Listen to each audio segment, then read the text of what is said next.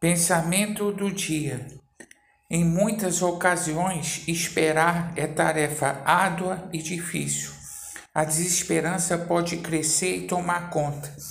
A questão é sempre fazer o que se pode fazer no dia de hoje, confiando em Deus, que é Senhor do tempo. Espere no Senhor, semeie boa semente, pratique a oração quem espera no Senhor tem suas forças renovadas. Isaías 40, versículo 31.